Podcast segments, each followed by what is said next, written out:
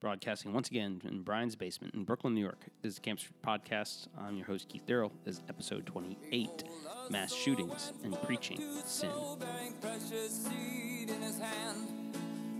Hoping and hope that he might see it grow.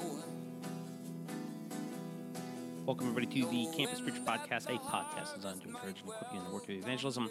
And today we're going to be discussing uh, a little bit the mass shooting over the weekend. We had two of them, one in Dayton, Ohio, the other in El Paso, Texas. I'm going to spend a little bit more time on the one in Dayton, actually, than El Paso. Um, if social media is any indication, the last 48 hours, uh, El Paso gets plenty of traction and is uh, largely being discussed in terms of political context, uh, white nationalism and immigration and stuff like that. Uh, but the kid in Dayton, Ohio, um, at least social media. I, I, don't have any TV on, so maybe maybe they're covering it differently. Uh, but the kid in Dayton, Ohio, was able to go to their his Twitter account prior to it being taken down, and he kind of had an interesting message there. So I want to look at um, how when we do evangelism, what we need and what we need uh, prayer for, what I need prayer for, what your preacher needs prayer for, uh, what everybody needs prayer for, is that in our evangelism that we'd be able to expose the hearts of men. Um, we don't have men's hearts, and part of the reason for that, we don't have the people in our church's hearts, as we see as Josh Harris goes completely gone. Um, and part of that is I don't believe that we've exposed the hearts of men. And Jesus says, I will not entrust myself to any man, for I know what is in a man. And so our preaching needs to really expose that. And it hit me was that a year and a half or two years ago? I saw Jordan Peterson in Los Angeles whenever his 12 Rules for Life book came out.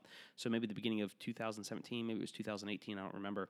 Um, but I saw him speak there, and his first 15 minutes was basically uh, the doctrine of sin. And he brought the whole room along. And to be honest with you, it was some of the best preaching on sin and the, what's wicked in the heart of man, um, to be honest, that I've almost ever heard in my Christian life. And it's, to my knowledge, from a non Christian man. And he basically built out of the idea that, um, you know, the what's the I think it's Tolstoy that the you know good and evil runs through the heart of each individual man, and uh, basically how he laid it out is when we evaluate history, we, we always see ourselves as the good guys. So, if we're in World War II Germany, uh, we would have been the resistance and we would have been killing the bad guys and we would have been killing the Nazis and we would have been the good guys on history. And he basically lays all that out and kind of brings you along in the sense of, yeah, we're the good guys. And he says, if you have never have the ability to see yourself as being the bad guys, you don't understand your own heart. And he began to uh, lay that out. And I thought he did an amazing and a phenomenal job, and that needs to be discussed. And also has me think about it a bit more was uh, last Tuesday, a friend of mine invited me uh, to her workplace to talk to a coworker about the gospel. So she's been witnessing to him for maybe two years now, uh, give or take.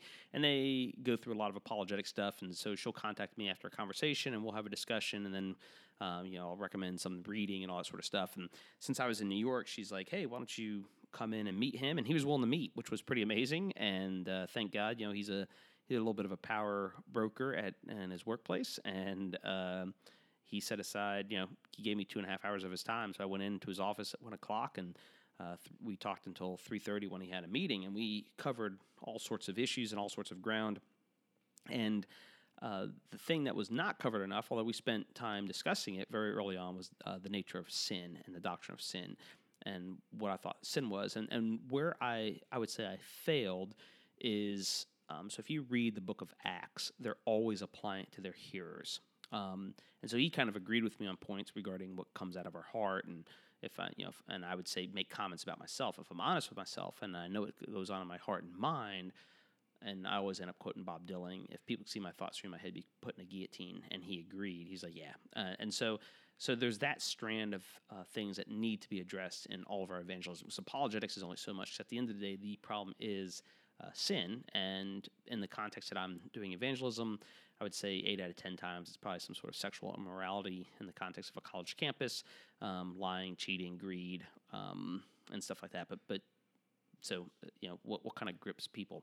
Um, so that conversation, which was a really good conversation with this guy, um, what hit me the day after when I was debriefing with my friend about how the conversation went was um, she kind of asked, well, you know, what steps I feel like I'm at a dead end. What steps can I go further? I was like, you got to address his sin. That's the bottom line, and it's probably sexual because uh, we got into some brief discussions on that. So uh, that kind of hit me, and kind of intertwined with that idea was. Um, uh, a few years ago, uh, man, it could have been like ten or eleven years ago now. When remember when Tiger Woods uh, was being Tiger Woods and he was getting in trouble uh, chasing all those girls and stuff like that and being an adulterer. He um, it was at that point that I was actually reading a book by a man by the name of R.J. Rushdoony. And Rushdoony, um, in his book called, uh, the, I think it was called the politics, um, the politics of pornography. And so when the, the Tiger Woods stuff broke, I was reading the uh, politics of pornography, and he actually had a fascinating uh, section from one of uh, de Sade's writings, and this is from uh, Justine, uh, Philosophy in the Bedroom and Other Writings, because it's one thing, because there's obviously a sense in which people want to have sex. And so, on a very base level, you can understand why uh, some people want to, you know, you just want to have sex. So, so there, it kind of makes sense. But there's often, I would say, driving forces, deeper, darker driving forces. That, that's kind of like a surface level take. Ah, everybody wants to have sex. Okay. Um, but there are deeper, darker driving force at time. What it stuck out to me is when he was like, uh, Tiger Woods was committing adultery with like uh, Perkins waitresses and stuff like that. So it just kind of almost sounded like he was just you know any context that he could get. And I and I think when I read this um, thing in Rushdoony's book, this is from uh, Marquis de Sade and Justine, Philosophy in the Bedroom and Other Writings. Um, and and here's um, a little bit of what uh, Rushdoony says, and then. Uh, tied in with uh, de Sade's writing. So, starting with Rushdoony, uh, Sadian man denies man and this negation is achieved through the intermediary of the notion of God.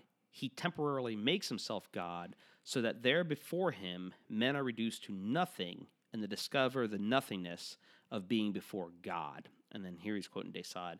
Is it true, is it not, Prince, that you do not love men? Juliette asks. I loathe them. Not a moment goes by that my mind is not busy plotting violently to do them harm. Indeed, there is no race more horrible, more frightful. How low and scurvy, how vile and disgusting a race it is. But, Juliette breaks in, you do not believe that you uh, that you are to be included among men. Oh no, no, no. When one dominates them with such energy, it is impossible to belong to the same race. To which Saint Fond said, Yes, she is right. We are gods. And so that notion of man coming before them and becoming nothing uh, kind of stood out to me at that point, and it began to be one of these things as you listen to, uh, you know, you begin to really listen to people as they would talk about, be it a murder or be it a killing. Uh, at root was this kind of theological aspect going on, and uh, with this kid in or a young man, I suppose, in Dayton, Ohio. One of the things, uh, if you get, uh, his Twitter's taken down, but I, will post this to the um, uh, Fight Laugh Feast Network uh, Facebook page so people can see it. But I but I really think this is this is a central element of what's going on in Dayton, Ohio, and I, I would, obviously racism and politics plays in perhaps a bit more in El Paso, and people aren't interested in necessarily the spiritual thing. Um, but part of the reason we need a robust preaching on sin and getting into the hearts and minds of men is the reality of it is is you know, obviously to save individuals and glorify God because um, men are in rebellion to God, but in a very practical way, it can stop something like Dayton, Ohio, when someone's heart's exposed and it's revealed. But um, this is what this man posted. It's just a it's a symbol, and uh, on the on the symbol or around the symbol says this: "This is the age of sin." So you know the 60s, 70s age of Aquarius. We're now in the age of sin, apparently. And this is what it says: "Reject the order of creation." Um, revel in the annihilation of man as the image of God, destroy, plot, designs of death, disfigure the face of men and women. And so if you just look at the trans movement, you look at uh, mass killings, uh, you look at pornography, you look at all these things, I would say that it's rooted um, in this idea of going back to the de Sade quote, um, going back to this idea of reject the order of creation. It's the age of sin, and I would say in many ways it's satanic. I would bet that the kid in Dayton, Ohio, is probably demon possessed. That you have a lot of this stuff going on, and we need, as preachers and evangelists, to go after the doctrine of sin. And one of the things that's been radically missing, even in reform circles, as we talk about human flourishing and everything else, we miss really exposing the hearts of man. And we think we do that by downplaying because there's two ways to expose the heart, and, and one of them is partially true. So, in very broad circles, we often will be like, "Oh, you're anxious because you're not trusting Jesus with the gospel, and that's why you, um, you know, feel like you need to find your identity in your job." And there's grains of truth to that, um, but I don't think that's really exposing of why men commit the evil acts they do. Um, that yes, they're lying because they don't believe the gospel, but they're also lying because uh, they want to exalt themselves. They're proud. They're arrogant. They, they look at pornography because um, they, they don't love their neighbor. They hate their neighbor. Um, they're, they're greedy and they're selfishly ambitious because they want to be powerful over other people. And we do uh, need to expose um, the wretchedness of man. And so we need a rich, robust doctrine of sin in order to do that. And uh, tying into the idea of, or tying into Jordan Peterson, I'm going to play a, a, clip. It's going to be a little lengthy, um, but I think it's very meaty. And I, I, stumbled across it maybe about a year ago, and I just thought it was tremendously profound because even though Jordan Peterson's not a Christian, doing his clinical work, um, he even will say that the, you know the, the base level in dealing with some of these issues, epistemological from an epistemological standpoint, uh, the issue is theological, and he's able to tie in the idea of men kind of like de Sade, uh, to be, you know, when they have such energy over others, uh, why? They're, it's basically uh, hatred towards God. And even when you read the history of uh, some of the atheist philosophers, even like a Stalin, where supposedly he sits up in his bed and he shakes his fist at God at his um, one of his last acts. Um, why do you know? In a sense, we know, but we need to expose that men and women hate God, and we need to be able to preach this clearly and preach it with grace and preach it with um, love and compassion and with tear filled eyes, but also with great clarity. So here's a clip from Jordan Peterson where he's uh, going to lay out the reality of how, um, and he, he's doing it from a practical uh, therapeutic standpoint of addressing people who are suffering from PTSD and stuff like that. But um, some of the stuff that he ties in there, I think, are just deeply profound for our purposes. And uh, I, have I've edited this clip, so some of the PTSD stuff is not in there. Basically, he lays out how laying out the reality of evil for sufferers of PTSD actually helps them uh, because they're able to help orient themselves. So let's just say you go off to war, you do something evil in a village that you kind of never thought you'd ever do, and then you have to go home and live with the reality of what you've done. And he basically looks at the idea that in cases of PTSD, that is sometimes driven by that reality and by talking to his patients um, in terms of good and evil actually helps orient them to the concept of uh, or, or, adjusting and living with and addressing their PTSD. And so the point is this: the reality of it is we're terrified oftentimes to talk about sin and address it boldly and bluntly, um, but it's actually the best medicine uh, because that's what Peterson's actually doing as a clinician. He's trying to help people uh, deal with uh, the evil that they've done or the evil that's been done to them and it's this theological terminology that actually helps them. It's never obvious what's going on because things go on at multiple levels, and I think they go on at a, a theological level. There's that's the most fundamental level of, of let's call it epistemological reality. It might even be ontological reality, but certainly epistemological reality. If I can interject for a moment, what do you mean by theological in this sense? What does that mean to you? Well, it's been my experience as a clinician that if you the more serious the events that you're discussing with people, the more the language shifts towards what you might describe as the religious. So, for example, post traumatic stress disorder, that's a good example, or cases of serious abuse, child abuse, or, or like truly reprehensible interactions between people, they're best conceptualized with regards to a dialogue about the nature of good and evil. The most malevolent actions is actually revenge against God and that's even the case, case if the people who are malevolent are atheists. It doesn't matter. And it doesn't matter in some sense, it doesn't even matter if God exists. It's the people, the people who are acting malevolently act as if there is a sap- sapient creator who is responsible for this horrible mess against whom revenge must be promulgated. And you know, the earliest example of that is in that the earliest literary example of that is in the Cain and Abel story, because Cain kills Abel, who is also his ideal, kills Abel clearly to spite God, uh, because his sacrifices were rejected. It's an unbelievably profound story because it's that is exactly how people react when their sacrifices are rejected by God for all intents and purposes they become bitter and resentful and look for revenge and the more vengeful they are the more they enter the territory of absolute good and evil rather than proximal good and evil. And it's very helpful for people who have post traumatic stress disorder to start to understand that sort of thing, and because otherwise they can't find a way out.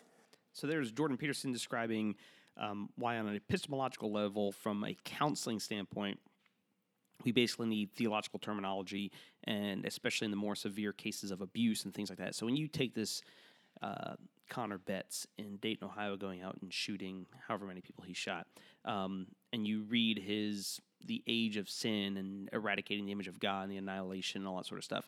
At root, um, he's seeking to be a God and have vengeance against God, and we use that terminology a lot. Um, oh, anytime we sin, we're trying to be our own God, and and I I don't think we grasp necessarily the the depths of that sin. So like when you see Connor Betts, what he's doing. Um, I would just say it's kind of earth shattering. It is kind of breaking, and you're like, man, that is real, genuine evil. And what we need to learn to do in our preaching and in our evangelism is to bring that out. And as um, Peterson says at the end of that talk, it just it's it's amazing to me that a guy who is not a gospel preacher is pretty close to a gospel preacher because he ends up saying, um, otherwise, if, if you don't address this good and evil, otherwise they don't have a way out. And that's what we need to grasp. People are entangled in sin. They don't necessarily know their condition. And and the hard part is is I've seen people talk about sin where it's just kind of cliche. It's not really exposing the heart. So if you read, just go home, uh, go home, wherever you are, go to a coffee shop, go home, read the book of Acts, and just read those sermons and the way they preach about sin and learn to preach that way. And so, even when uh, I always just think of the apostles constantly telling the Jews that they killed Jesus, you killed him, you killed him, you killed him. They're never pulling this, oh, uh, he died for everybody. Oh, we're all involved in the killing. No, they just kept pounding home. You killed him, you killed him, you killed him. And, and people really are guilty. And we're terrified to do that nowadays. And most preaching in the pulpit, I think, is terrified to do that. We want the preacher to be real and vulnerable and stuff like that. We don't want the preacher to be God's expositor who's laying bare our hearts. Um, but as evangelists and people who are en- engaged in evangelism, the hardest part for us is going to be that exposition on sin, um, because that's when, even as Jesus says, the world hates me because I testify what they do is evil. Um, and so that's that's when it's going to hit the fan. Is when you begin to testify that what they do is evil, um, especially those things that the culture doesn't accept. You can stand up against racism all day long in our culture, and for the, you're not going to get any pushback. Uh, you can stand against greed all day long in our culture. Uh, you're not going to get any pushback. You can, you know, but the minute you take a stand against real idolatry, other religions, you take a stand against sexual morality, you take a stand, a genuine stand against lying, um, and things like that. Uh, but the, then, obviously, within that uh, your life is going to be asked. Are you engaged in those things? And so, you know, make sure that you're repenting, make sure that you're confessing, uh, make sure you understand the, in, in, an appropriate sense, the law and the gospel, that you've been laid bare and that you've believed the gospel. And, and don't be afraid uh, to lay uh, bare the heart of men and women. Because uh, at the end of the day, what you're really doing is applying good news to them. And even as Peterson says there, you give them a way out. People who are genuinely dreadful because they're a state, because of things they've done, and they're shocked at what they've done. Um, we can provide them a way out, a way of salvation through the death, the burial, and resurrection of Jesus Christ. So as these mass shootings take place, and I, they're probably going to uh, uptick, and especially as the racial component plays in. Uh, just look at the pagan origins. Uh, the guy who did the Garlic Festival shooting, I believe it was uh, not in Sacramento, um, south of San Jose. Um, he was recommending a book called "A Might uh, Might is Right, which is an anti Christian track. And a lot of the racist components ends up wanting to go back to Thor or. Uh, um, not Thor. I can't remember the name of the kind of the, the Norse god. Um, Odin, but they want to go back to Odin and these sorts of things. And even strands of multiculturalism is all about going back there. And as long as there's a place for all the gods in the pantheon, everyone will accept Christianity. Um, but it's us standing up and saying, nope, all these other gods are false. Jesus Christ has risen from the dead and he's conquering all the other gods because the reality of it is um, the other gods enslave and Christ sets us free. So we need to learn to lay all those things out. So that's this uh, episode of the Campus Preach podcast on the Fight Laugh Network. If you have any questions, comments, demands, rebukes, exhortations, feel free to contact me at Campus Evangel on the Twitter or uh, Keith at campuspreacher.com. My website is campuspreacher.com. And uh, in two weeks, uh, I believe the semester kicks off. Maybe it's three weeks. Uh, the semester will kick off and uh, hopefully have uh, more live action uh, evangelism at that point. Thank you very much for listening. Talk to you next week. went forth to sow, bearing precious seed in his hand, hoping and hope that he might see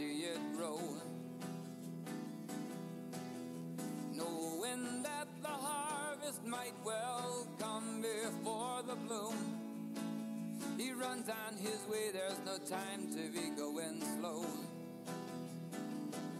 Hurry, take what you've got, do with it what you can. Cause the good God in heaven needs us, so we're in.